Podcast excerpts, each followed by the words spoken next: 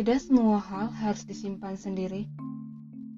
Tidak mengapa kita membagikannya kepada orang lain.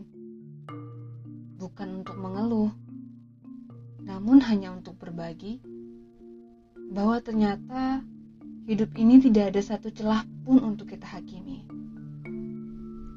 Selamat datang di podcast Bangku Jagat. Duduklah di atasnya sejenak dan mari bercerita.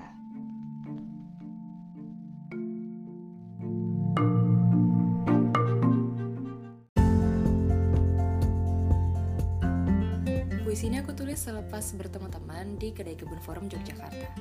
Jadi waktu itu dia minta tolong aku nulis puisi yang akan dibacakan di pementasan teater Paguyuban Bugis Makassarnya. Aku tuh kayak, what?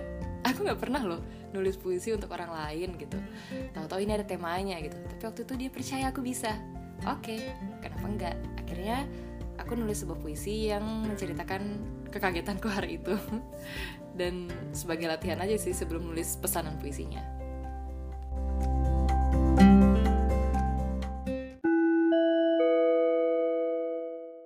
Mari bercerita.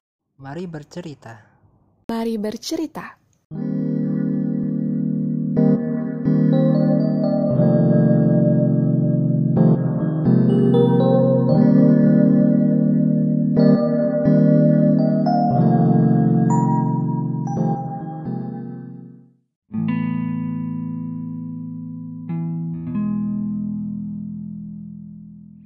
Akhirnya kita berjumpa lagi. Uh, ini sebenarnya sudah terakhir kali tuh aku record uh, 4 Januari ya. Uh, terakhir podcastan itu sama Atika. Uh, sekarang udah berapa ya Februari, Maret ya dua bulan lah itu berapa banyak episode yang harusnya ada gitu. So apa kabar semua pendengar podcast Bangku Jagat? Ya uh, di tengah kisruhnya dan di tengah resahnya keadaan dunia hari ini semoga uh, semoga sahabat pendengar semuanya hatinya tetap happy. Walaupun di luar seberantakan dan semenakutkan itu semoga ini menjadi apa ya ruang-ruang uh, menyendirinya sahabat-sahabat pendengar kayak gitu. Karena kan sekarang udah pada stay at home kan jadi mungkin hmm, ya menjadi ruang-ruang menyendiri lah sama diri sendiri. Terus sambil dengerin podcastnya Bangku Jagat. Ya uh, jadi hari ini kita kedatangan tamu dari Depok jauh nun sana jauh banget sih dari tempatku ya um, ini dia kita nanti kena, kenalan langsung aja ya sama orangnya.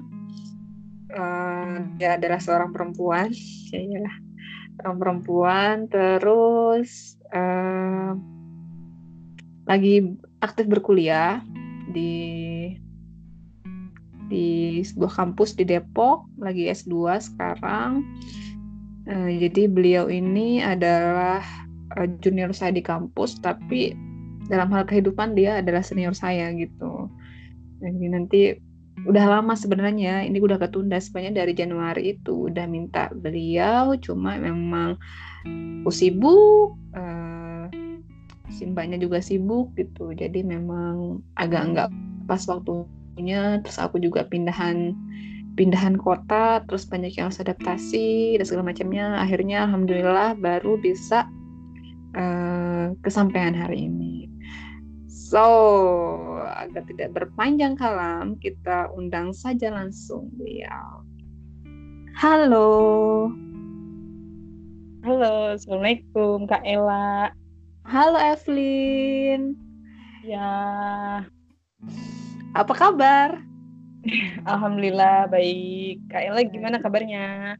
Alhamdulillah sehat, baik, sehat juga. Alhamdulillah. Ini stay at home ya Evelyn ya? Iya, semuanya udah work from home semua.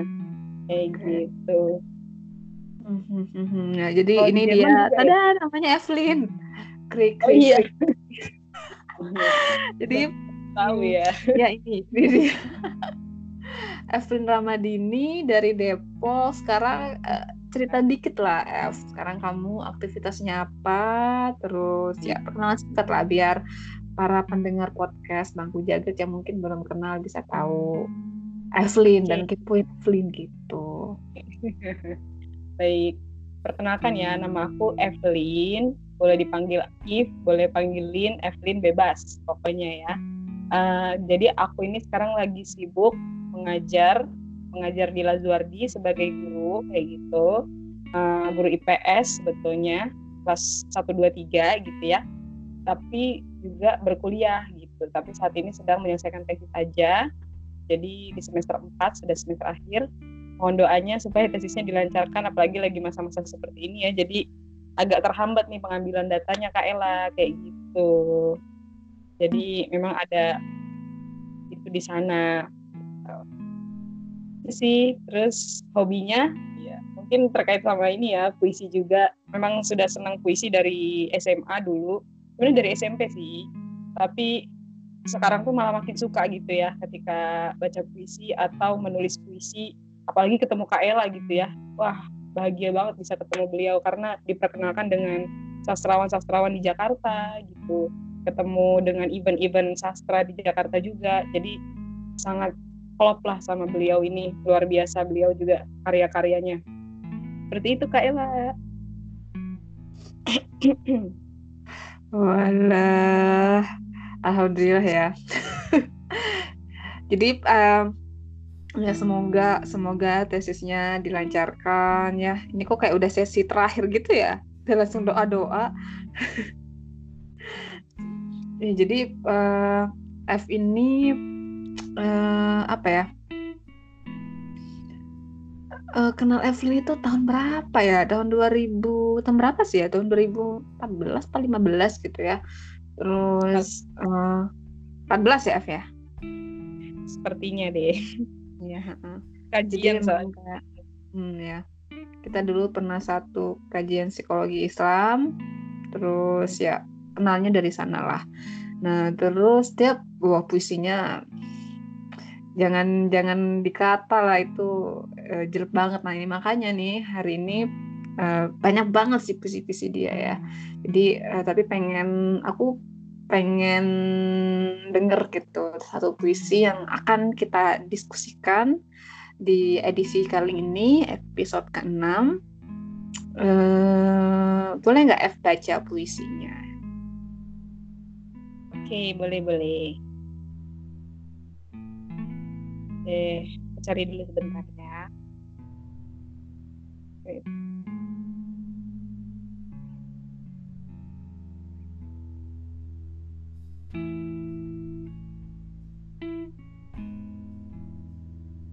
Aku mulai ya, Kak Ella. Oke.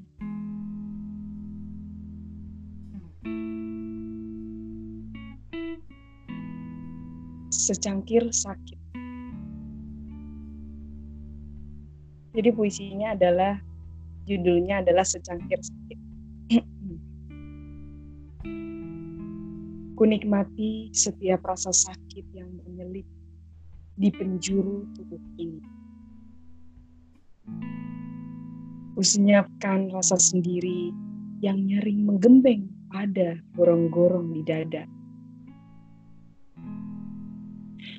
Ku tahu hanya engkau yang tersisa di antara sujud yang tak tahu malu hingga la haula wala quwataku sungguh bunyi gaungnya kian hari kian nyata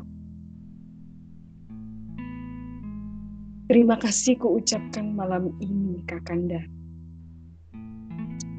Kini ku tahu pahitnya sendiri itu di alam kubur. Gigil, sunyi, hingga ke ubun-ubun. Akankah Hadi menemani? Kapankah cerita ini berakhir bahagia? Persuaan denganmu yang kutunggu itu. Hendak kubacakan puisi di hadapanmu, Raja. maka berikanlah aku sebuah pulpen dan kertas di alam selanjutnya itu agar dapat mengukir bilah demi bilah puisi untuk kubopong di hadapanmu bersama Rumi sang pecinta itu. Pondok Rida 18 Juni 2019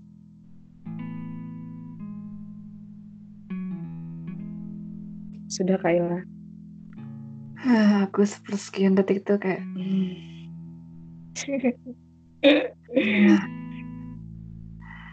Oke. Jadi mah Luar biasa, masya Allah ya. Ini uh, ini puisinya ini maknanya tuh berlapis-lapis banget gitu ya. Uh, apa sih F yang terjadi itu saat itu ketika uh, akhirnya puisi ini bisa lahir gitu. Ya, jadi kan aku kan waktu itu 2019 ya kak ya, itu Juni 2019. Aku tuh lagi bener-bener riuh-riuhnya, seriuh-riuhnya waktu itu. Jadi aku kuliah juga gitu kan, kerja juga, kerja kan dulu di Basnas ya. Uh, berangkat pagi jam setengah enam udah berangkat, kemudian pulang kerja tuh jam 4 atau jam 5 untuk ke kampus kuliah gitu kan. Uh, kalau nggak kuliah ya ini apa ngurusin kajian di Pondok Rida itu gitu. Jadi dari panitia itu tuh bener-bener capek lahir batin rasanya. capek capek luar biasa gitu kak. Jadi ya keluarlah puisi itu gitu kayak kita tuh hidup di dunia ini kalau nggak capek itu namanya nggak hidup gitu ya.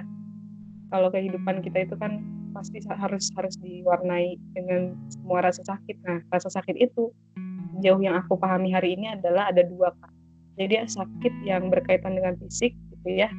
Yang kedua adalah sakit yang berkaitan dengan psikis kayak gitu. Dan di dalam kehidupan aku pribadi aku merasa dua-duanya luar biasa kayak gitu.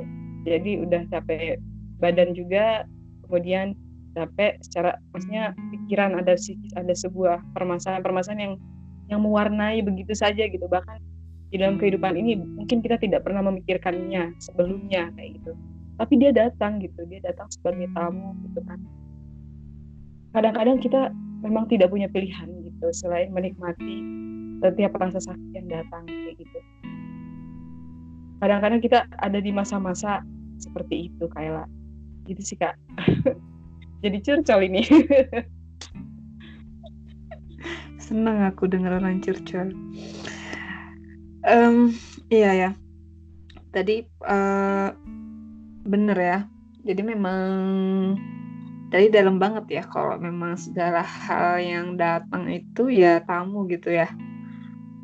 Ya, ya tamu gitu ya hakikatnya gitu. Jadi memang uh, harus dilayanin selayaknya tamu lah.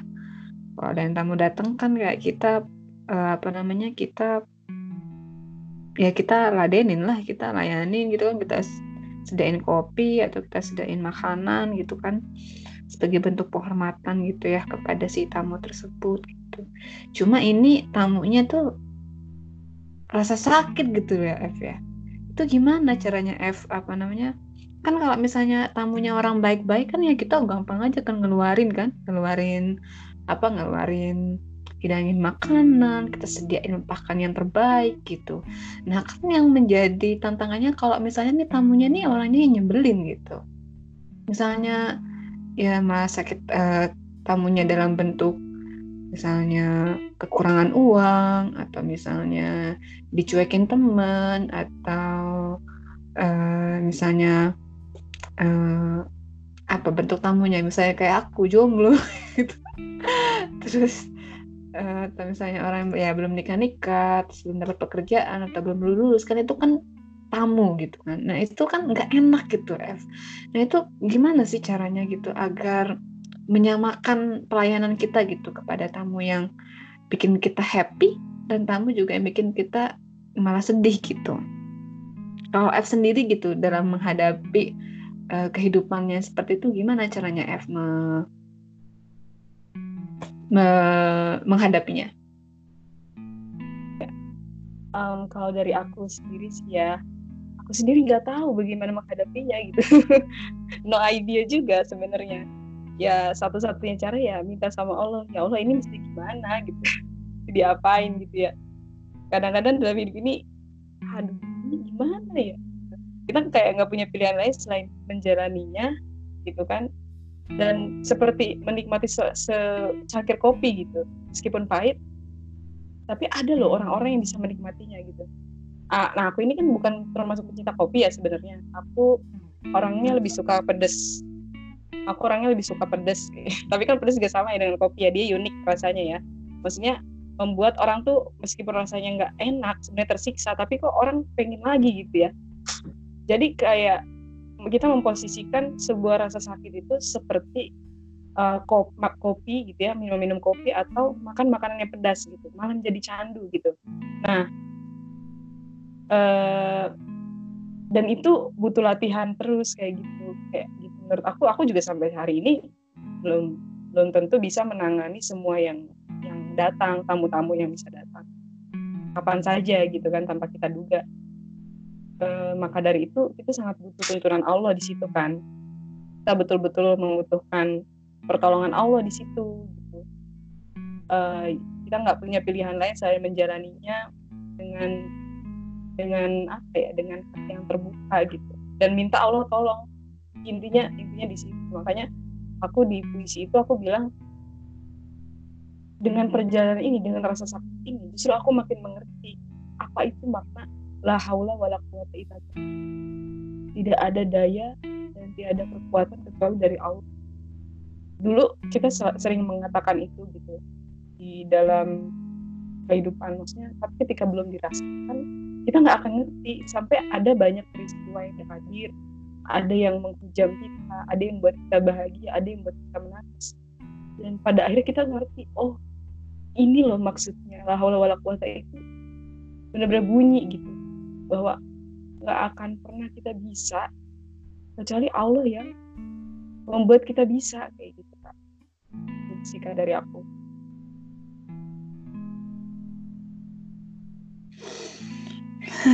Iya iya benar ya. Mm bener sih kita emang kayak emang nggak uh, ini ya emang kita berarti memang kita butuh butuh terkadang kan orang nanya ya kayak tips dan trik gitu kan menghadapi badai kehidupan. Kayak ya apa ya kayak no idea gitu kan kayak clueless gitu kan kayak kecuali ya memang ya emang kayak senjata pertamanya itu memang ya meminta ya doa gitu ya. Nanti kayak berarti nanti kayak Allah sendiri gitu yang akan langsung meng apa langsung bekerja gitu loh dengan tangannya gitu ya kayak udah kok udah selesai aja kok hilang aja ya rasa sakit kemarin kayak tiba-tiba aja gitu kan kayak effortless gitu kan. Kita nggak pernah yang sampai apa misalnya sampai yang ngeblok gitu ya atau apa gitu kan. Atau apa kan zaman sekarang kan main-mainnya blokiran kan kayak gitu. Uh, atau apalah gitu misalnya atau ya yang agak-agak ekstrim ekstrim lah gitu kan. Mungkin kalau misalnya yang sampai apa ya misalnya sampai pindah pindah sekolah atau pindah apa misalnya untuk move on dan segala macamnya gitu kan. Uh, malah kadang-kadang kayak nggak nggak sampai segitunya gitu ya ketika sudah mengandalkan Allah Taala tuh malah jadi kayak tiba-tiba aja hilang gitu kan. Tiba aja sembuh sendiri gitu. Ya ya. Terus nih ngomong-ngomong soal tamu nih F uh, kan uh, kan kondisi kita per hari ini bisa nggak sih kita bilang kalau uh, wabah yang sedang kita hadapin ini pun juga adalah tamu gitu kan. Terus tadi kan F sempat bilang kan kalau sakit itu kan ada dua macam gitu kan sakit fisik sama psikis gitu dan aku ngelihat gitu ya fenomena uh, hari ini gitu kan hampir menyerang uh, tamu uh, wabah ini kan menyerang banget fisik sama psikis gitu kan. Nah sebenarnya kalau dari Evelyn sendiri gitu ada nggak sih sudut pandang yang berbeda gitu dari dari apa yang F lihat gitu. Ini kita udah uh, udah udah clear lah gitu ya kalau misalnya ini dia uh, apa namanya wabah ini uh, memakan korban terus um, membuat perekonomian macet lah katanya gitu kan terus jadi semua silaturahim apa punya kehidupan normal tuh tidak bisa dijalankan kayak gitu kan. Tapi kan kita ngelihat kehidupan tuh nggak sehitam putih itu ya nggak sih? Jadi aku pengen pengen lihat deh kalau misalnya dari sudut pandang F gitu bagaimana memandang si uh, wabah ini gitu. Oh iya kak, jadi kalau dari aku sendiri yang aku pahami hari ini ya kayak gitu ya corona ini benar seperti kata Kak Ella corona ini adalah tamu dari Allah gitu kan. Untuk kita semua bahkan seluruh umat manusia di dunia ini. Kayak gitu. Uh, aku sampai sekarang masih sedih sih sebenarnya. Uh, karena Ka'bah tuh Ka'bah tuh kosong gitu nggak ada yang mengitari. Ya Allah bener rasanya tuh gimana gitu di hati aku ya. Uh, aku tuh bukan masalah uh, apa namanya kita yang kena mau bagaimana ya sih Ka'bah yang yang tidak ada yang mengitari itu bagi aku pribadi kayak gitu. Aku nggak tahu kenapa aku sendiri nggak tahu padahal aku belum pernah sana kayak gitu. Uh, aku sendiri nggak tahu. Kayak gitu. Jadi kita melihat ini pasti ada sesuatu yang Allah pengen ajarin kita gitu. Uh, dan ini baru pertama kalinya kan dalam sejarah corona uh, apa namanya ibaratnya bombardir seluruh dunia. Jadi kita nggak bisa saling bantu. Ibaratnya negara tuh pada pusing sama negaranya sendiri gitu kan. Nah aku sempat baca puisi yang sempat aku share di Facebook aku gitu ya. Ada orang yang baca puisi eh sorry dia menulis puisi tentang Vatikan sepi Mekah sepi gitu kan gereja sepi semuanya sepi. Sampai Allah, uh, Allah tuh pengen ngasih tahu agama kita itu bukan semata syariat kayak gitu. Tapi lihatlah ke dalam dirimu sendiri benarkah Tuhan ada di dalam kehidupan kita gitu. Ketika semua udah nggak bisa dilakukan. Ketika masjid sudah bisa tidak bisa dikunjungi lagi. Ketika Mekah sudah bisa tidak bisa diitari lagi. Ketika gereja sudah tidak bisa diisi oleh nyanyian-nyanyian lagi. Lalu yang ada itu siapa? Gitu. Lalu sebenarnya apa yang betul-betul eksis hari ini? Ketika syariat semuanya dibikin tidak ada sholat Jumat udah nggak bisa. Kayak gitu. Ibaratnya seperti itu Allah mau mengajarkan sesuatu. Kepada kita semua kak? Kayak gitu kayak dapat aku. Iya, insight yang sangat ini ya sangat-sangat baru banget ya untuk aku pribadi ya. Iya iya benar ya. Jadi memang memang kan mungkin kadangnya kita uh, terbatas pada secara nggak sadar yang mungkin selama ini kita beragama tuh hanya sebatas ritual gitu ya jadi memang kayak yang penting kayak gue udah sholat Jumat nih. Gue udah apa namanya hmm, misalnya yang uh, apa uh, atau yang misalnya gue per, udah naik haji nih gitu kan. Jadi ya mungkin kita hanya sebatas apa sebatas ya kita ya hanya beragama ritual gitu ya. Tapi memang nggak ada nggak ada nyawanya gitu ya. Jadi mungkin kayak sebenarnya kan esensinya kan di situ kan sebenarnya esensinya kan di situ ya. Hmm, penghayatan kita terus uh, apa namanya uh, penghayatan kita dalam menjalankan uh, ibadah dan segala macamnya gitu ya. Jadi mungkin karena ini ya maksudnya aku jadinya nangkep tuh bahwa uh, uh, kayak ah, gimana ya jadi kita ini selama ini hanya memperhatikan casing gitu ya casing casing sih memang perlu ya gitu ya untuk di dipercantik gitu kan. Cuma kan isinya gimana kan itu kan juga jauh lebih penting gitu. Nah selama ini udah aja nih udah casing HP-nya bagus saya ternyata cuma casing doang tuh nggak bisa dijalanin programnya gitu kan. Jadi mungkin yes, ya jadi memang uh, aku pun juga melihat uh, aku tuh masih speechless ya benar-benar kayak yang no comment banget gitu ya tentang kondisi tapi satu yang aku benar-benar yakinin gitu ya bahwa uh, takdir itu kan suci ya dan mensucikan gitu. Jadi kayak emang aku sih percaya sih apa pun bentuknya itu pasti dia bagus gitu karena itu dari dia gitu karena yang maha tinggi gitu. Cuma memang belum terbaca gitu ya sama aku pribadi per hari ini gitu untuk yang pengalaman aku secara pribadi gitu kan. Kalau misalnya pengalaman orang-orang masuk Evelyn atau apa. Karena karena ini bentuk ujiannya kan sama gitu ya. Cuma kan pesan nanti yang akan sampai ke setiap person itu kan beda-beda kan kayak gitu. Jadi mungkin kayak ya. Terus kan ini kan di di F ini kan bilangnya gini ku tahu hanya engkau yang tersisa di antara sujud yang tak tahu malu hinggalah haula wala kuwataku bunyi gaungnya makin hari makin nyata.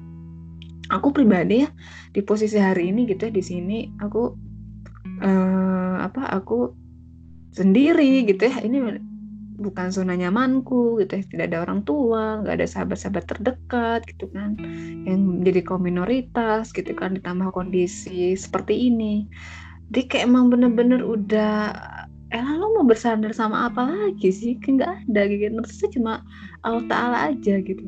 Jadi memang ketika semua keberdayaan itu dicabut sehingga yang ada itu rasa nggak berdaya lu mau lu nggak bisa apa namanya ngandel bersandar pada masker pada pada sarung tangan gitu kan ya pada obat-obatan dan segala macamnya. Walaupun itu memang bentuk ikhtiar tapi itu hanya ikhtiar tapi menjadi sandaran juga nggak boleh gitu kan. Makanya kan aku di situ setiap aku berangkat kerja nih kan aku nggak bisa WFH kan memang harus berangkat kerja tiap hari naik bis uh, uh, apa namanya jadi tuh lahawala itu udah kayak aduh ya Allah ini yang punya badan ini adalah dirimu gitu bukan aku gitu. Jadi memang uh, tolong jaga gitu ya. Jadi memang kayak ketidakberdayaan tuh yang benar-benar aduh tidak ada daya dan upaya lah melainkan pertolongan pertolongan dia gitu jadi aku ngerasa ini puisinya ini uh, nyambung banget sih gitu sama kondisi aku sama kondisi semua orang kayaknya ya per hari ini gitu Hah. Jadi aku yang ngomong sih. Gak apa-apa. Sharing kan. Terus jadi gini sih karena aku ngerasa ini kayak uh, aku kira ini kamu diskusi itu pas zaman zaman sekarang gitu ya. Karena kayak oh ini 2019 nih tahun lalu ya. Karena aku ngeliat ini uh, nyambung banget gitu ya uh, sama kondisi hari ini kita gitu aku lihat. Karena kan yang terjadi ya hari ini gitu kan kalau di sini kan uh, F bilang mana ya Terima kasih ku ucapkan malam ini Kakanda, kini ku tahu pahitnya sendiri itu di alam kubur, gigil, sunyi hingga ke ubun-ubun. Jadi um, jadi sebuah penggambaran apa ya sebuah penggambaran alam setelahnya yang begitu menakutkan kan sebenarnya daripada kematian itu sendiri. Cuma memang yang terjadi hari ini bahkan mungkin aku pribadi gitu ya ya it, ya mm, masih takut sama kematian gitu. Sampai masih takut sama kematian gitu. Sampai ada uh, apa namanya ada ibu-ibu di tempat kerja aku itu dia tuh sampai nangis gitu. Sampai nangis gitu. Kenapa? gitu. Aku takut sama mati gitu aku takut sama sama mati. Kapan virus ini berlalu gitu. Nangis nangis gitu ibunya. Itu dia tuh umurnya berapa? Sekitar 50-an kayaknya. Nah jadi emang kayak lihat gitu kan ya banyak lah gitu kan. Juga yang mengumpat gitu kan yang mengumpat kekesalan semacamnya gitu kan. Pas juga aku pulang-pulang pulang kerja waktu itu malam-malam terus ada dua bapak gitu ya yang dia nari-nari di bis sambil bilang corona corona. Terus dia muncratin gitu loh um, muncratin gitu loh ininya ke penumpang. Terus bilang nih gue nih corona nih gue terjangkit corona gitu. Jadi maksudnya itu juga mungkin salah satu ungkapan uh, salah satu karena apa ya tertekan gitu ya sama kondisi kondisi per hari ini gitu ya. Uh, dan segala macamnya gitu kan. Padahal kan kalau kata seorang guru gitu kan yang harus ditakutkan kan setelah kematian itu sendiri gitu ya. Cerita kematian itu sendiri gitu kan bagaimana mengerikannya sebuah alam kubur gitu ya. Uh, ya itu yang kadang-kadang kan kita nggak persiapkan buat itu gitu. Uh, itu gimana kalau dari F sendiri tuh imajinasi apa yang terbangun dari F ketika um, ini kan ada kata hadi itu tuh gimana? Coba F coba dielaborasi lagi iya kak. Jadi alam kubur itu yang aku maksud di dalam puisi itu adalah kesendirianku gitu. Jadi aku tuh ngerasa uh, aku benar-benar kayak sendiri gitu kan. Kayak melakukan kuliah kerja nggak habis-habis gitu kan. Kayak kajian ini itu ini tuh kayak banyak banget urusan aku kayaknya yang buat aku tuh wah ini loh sendirian tuh kayak gini loh gitu. Semuanya tuh kayak uh, sendirian. Makanya aku juga bayangin ya Allah kayak gini aja tuh udah ngerasa sendiri apalagi nanti di alam kubur. Nah pada saat itu memang aku lagi kehilangan teman aku kayak gitu. Jadi ada teman aku yang meninggal. Usianya sama sama aku teman SMA uh, eh, dia meninggal karena sakit kayak gitu. Aku sempat se seminggu sebelum meninggalnya kami sempat uh, nengokin beliau kayak gitu. Dan aku juga ngalamin pada saat itu hampir bersamaan HP ku hilang kayak gitu. Jadi aku tiga hari nggak bisa megang HP gitu. Pas banget kayak gitu. Masya Allah gitu kan. Oh jadi kayak gini ya rasanya di kuburan gitu. Aku bener-bener nggak megang HP kayak biasanya kita megang HP gitu ya. Selalu 24 jam pasti nggak ada hari tanpa megang HP terus tiba-tiba HP ku diambil gitu kan sama Allah.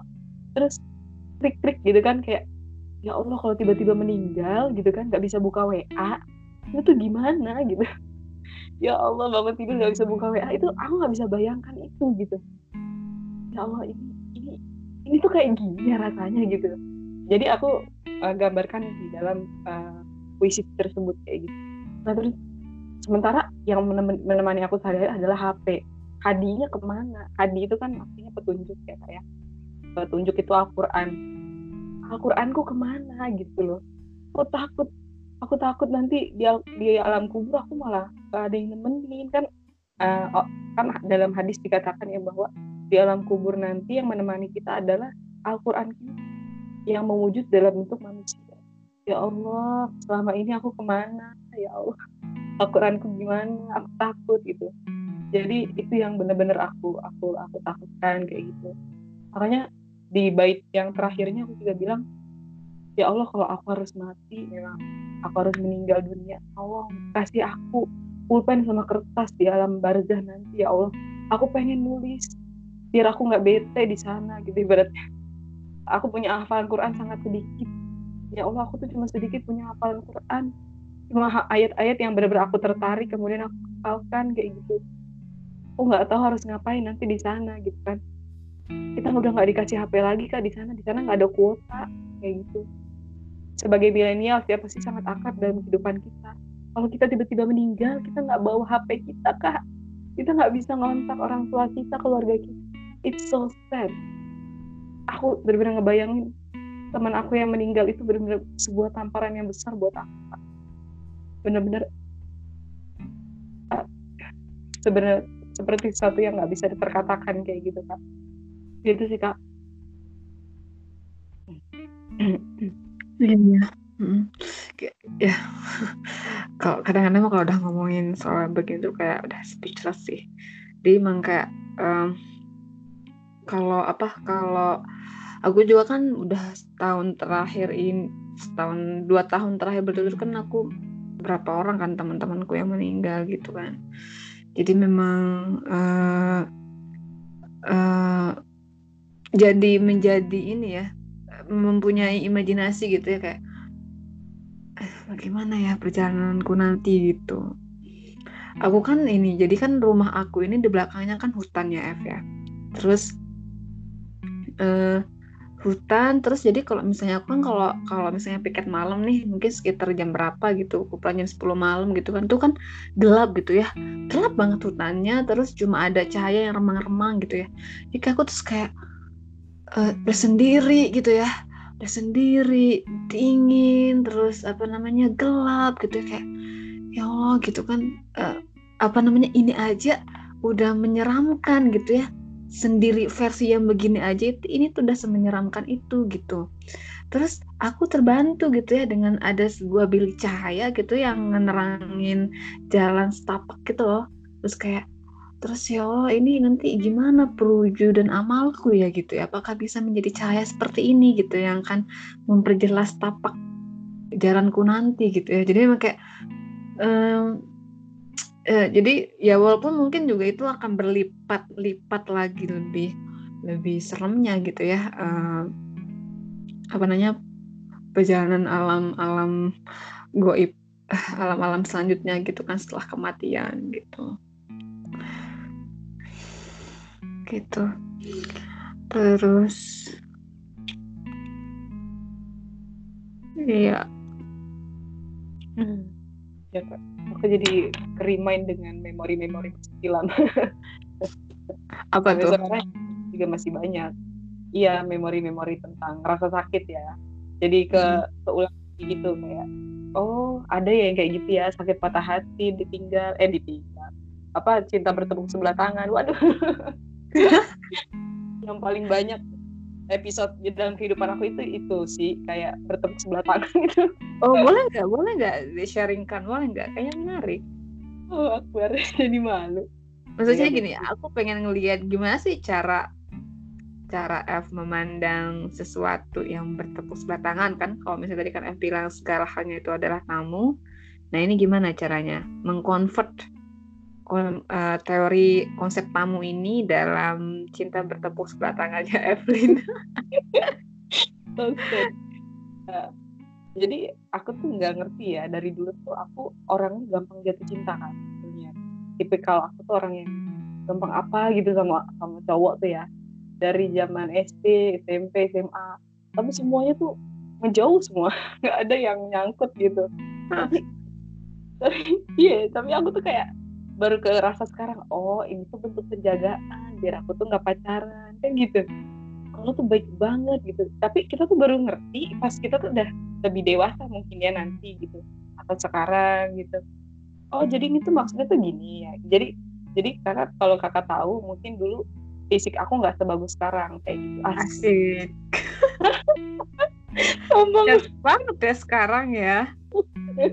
Seolah-olah kayak primadona aja sekarang maksudnya dulu tuh kayak belum perawatan gitu loh kak Ella. Jadi kayak eh, baju juga ala kadarnya gitu kan pakai jilbab juga jilbab biasa aja. Maksudnya eh, kayak emak-emak gitu lah ya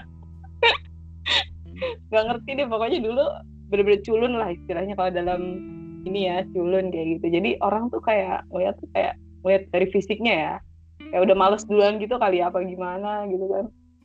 Nah terus semenjak aku kerja mungkin aku bisa beli baju yang lebih oke misalnya atau uh, perawatan wajah pakai Fair and Lovely gitu. Jadi jadi jadi belum pakai maksudnya dulu kan belum pakai skincare gitu. Sekarang udah pakai skincare jadi ya berubah lah biarpun nggak berubah banyak lah. Ya udah lebih baik saya kayak gitu kak. Jadi ceritanya dulu tuh ya sering lah ngalamin di nggak diperhatikan kayak ditolak secara nggak langsung kayak ih udah makanan sehari-hari banget lah sampai aku aku jadi tukang puisi itu ya karena patah hati itu. Jadi aku belajar oh oh kayak gini terus ya berulang-ulang terus ya? Kok nggak nggak episodenya nggak berubah-berubah gitu? Ini ada apa nih tentang patah hatinya gitu ya gitu sih jadi aku belajar oh jadi gini. Intinya sih Allah ngasih sesuatu tuh kayak pengen biar kita belajar sih tapi semoga sih cepet ngerti ya. Makanya kalau nggak ngerti-ngerti itu diulang-ulang lagi sama Allahnya. Ya udah nih sama kan. Sama lagi dengan bentuk soal yang berbeda gitu. Misalnya tentang simetri kalau di matematika misalnya. Karena kita belum paham ya diulang lagi tentang simetri. Belum paham diulang lagi tentang simetri. Kayak gitu terus sampai kita bener ngisinya baru kita dikasih ujian yang lain gitu kan. Masya Allah, Allah biasa ya. Kayak gitu. Bener bener bener. dan dan satu hal yang aku pelajarin semuanya itu dari waktu. Bisa bisa sembuh tuh hanya dengan waktu ya kayaknya ya. Dan penerimaan kalau kita bisa ngelepas orang itu lepasin aja udah. Kita udah nggak karena kita emang nggak bisa apa-apa juga. Karena kan kadang gini ya kita padahal nggak memilih tapi kita juga nggak melepaskan gitu loh. Itu yang berat sebetulnya yang repot. Nah Hmm. ini kita harus ini sih kalau dari aku oh Lin ayolah Lin lepasin aja gitu. Semuanya lepasin. Bahkan ketika ada pasangan kita misalnya kita punya pasangan sudah menikah dia pun bukan milik kita kayak gitu. Dia nggak akan pernah memiliki apa pun. Karena nggak punya pilihan lain selain melepaskan semuanya toh kita nggak punya apa-apa. Bahkan tubuh kita sendiri kita nggak punya. Kayak gitu kan. Ya. Gitu.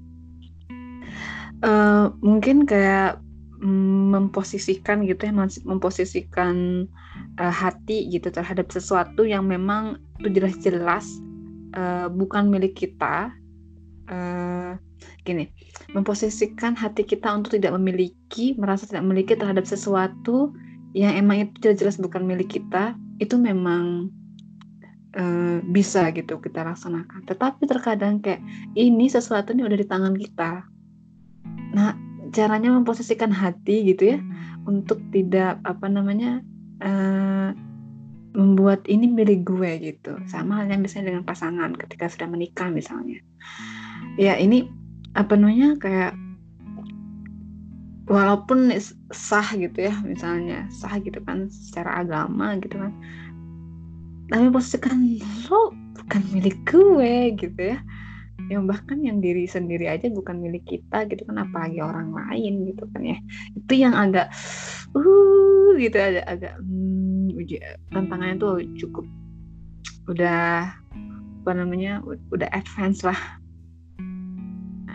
Gak yang basic gitu. Ya ya ya. Iya, seru ya kita udah udah ini ya udah se apa semengalir ini sudah jauh banget ya kita udah sampai 39 menit terus kayak ngerasa aduh kayak aku, aku pengen ngomong banyak gitu Iya Kak Ella. Alhamdulillah Toto 20-40 menit aja ya Kak ya. Iya benar banget. Untuk ini deh, untuk penutup deh, ada nggak sih F yang hal tersakit mungkin ya? Yang hmm. pernah nggak sih F yang ngalamin yang benar-benar udah yang paling jatuh gitu. Sejatuh-jatuhnya gitu. Terus yang sampai yang uh, udah tahu nih ilmunya gitu ya. Cuma jadi malah uh, aduh apa namanya udah angkat tangan kamera gitu. Hmm. nyerah nih dan nyerah nih aduh nggak kuat nih nggak kuat nih gitu. Padahal tahu gitu ya tahu gitu ilmunya gitu bahwa ini tamu cara hatinya gimana gimana gitu. Nah itu gimana sih F? Karena aku kadang-kadang juga suka kelimpungan gitu hantam kiri dihantam kanan hantam bawah hantam atas gitu kan. Itu apa ya? Pernah nggak sih F? Terus gimana caranya F bisa duduk atau bisa berdiri tegak lagi? Gimana? Iya kak jadi aku pernah ngalami di dalam kehidupan aku perasaannya. Kita tuh luar biasa. Yang nggak pernah aku pikirkan sebelumnya gitu. Kalau patah hati masih kebayang lah ya. Maksudnya oh pasti biasa dalam kehidupan remaja eh remaja remaja. Kehidupan anak, -anak muda mudi lah ya. Jadi uh, tapi ada sebuah peristiwa yang benar-benar aku gak pernah pikirkan. Tapi dia terjadi begitu aja pada aku. Tapi aku nggak bisa cerita. Sorry banget tapi nanti di belakang hmm. layar ya nggak apa-apa nggak apa-apa. Cuma gimana uh, caranya F mempersepsikan itu terus bisa bangkit gitu. Bisa ah. duduk berdiri gitu um, kalau aku pribadi sebetulnya aku masih dalam proses belum sampai pada tahap memaafkan atau oh ya melepaskan juga enggak memaafkan juga belum gitu jadi aku juga manusia yang masih ya Allah tolong mau dikasih ke lapangan gitu kan. Coba coba bisa minta doang untuk hari ini. Aku belum belum bisa ini. Nah aku minta sama Allah yang paling penting karena kita juga nggak punya lapangan hati kalau Allah nggak kasih kan. Yang hmm. yang kedua aku sibukkan diri aku dengan hal-hal lain karena masih banyak urusan aku yang harus diselesaikan gitu. Aku nggak bisa memikirkan sebuah rasa sakit itu uh, terus menelantarkan tugasku yang lain. Jadi caranya dengan dialihkan aja. Kalau dari aku kalau dari aku gitu. Jadi ya udah rasa sakit ya udah sakit gitu. Tapi juga harus mengerjakan yang lain. Jadi gitu aku punya tugas. Jadi seperti itu sih kira-kira. Ya. Jadi pertama itu adalah berdoa. Yang kedua uh, produktif gitu ya. Mencari apa-apa yang kita suka gitu ya untuk mengisi hidup mengisi hari-hari hari-hari Tuhan. Ya kalau nggak gitu kita habis kak dimakan sama sama setan gitu kan. Persepsi kita itu dimain-mainin sama setan gitu kan. Benar benar. Benar. Mm-hmm. so sahabat pendengar podcast bangku jagat jadi ini kita sudah 43 menit ya dari nggak kerasa banget nih udah ngobrol panjang lebar ternyata sama Evelyn. Uh, Alhamdulillah aku seneng banget setelah dua bulan aku nggak ini nggak ngobrol sama kalian, nggak ini sama apa nggak nggak nggak berbagi gitu ya sama kalian. Semoga hmm, semoga di episode kali ini di episode secangkir sakit ini teman-teman sahabat-sahabat semuanya bisa uh, apa namanya mendapatkan hal yang bermanfaat gitu ya. Mungkin mendapatkan insight bagaimana caranya membangun sebuah persepsi yang baru terhadap kesakitan-kesakitan yang mungkin sahabat-sahabat bangku jagat sedang alami per hari ini. Kan mungkin sekarang ini lagi ujian internasional ujian dunia gitu ya dengan wabah ini. Semoga apa ya bolehlah dunia di luar kedebak-kedebuk gitu ya. Tapi semoga hati kita tetap bergeming maksudnya tetap tenang gitu ya tetap mm, berzikir kayak gitu ya. Uh, menjadi panggilan kita untuk pulang ke dalam diri kita gitu ya untuk banyak merenung dan segala macamnya. Terima kasih banyak F. Uh, semoga apa namanya semoga uh, menjadi uh, amal solehnya F ya untuk sudah mau berbagi di tengah-tengah kesibukannya. Semoga uh, semoga tesisnya dilancarkan, semoga uh, apa namanya? Semoga tesisnya dilancarkan, semoga happy, semoga selalu sehat dan semoga nanti Amin. kita semua lulus uh, melewati ujian dari Allah Taala ini. So, uh, terima kasih banyak sekali lagi Evelyn. Ya, sama-sama. Uh, Mm-hmm. Dan sampai nanti di sampai ketemu nanti di episode selanjutnya. Terima kasih sudah mau duduk sebentar dan duduk di bawah, duduk di atas bangku jagat mendengarkan cerita-cerita kita. Hmm, salam puisi, cinta dan kerinduan. Bye bye. Assalamualaikum warahmatullahi wabarakatuh.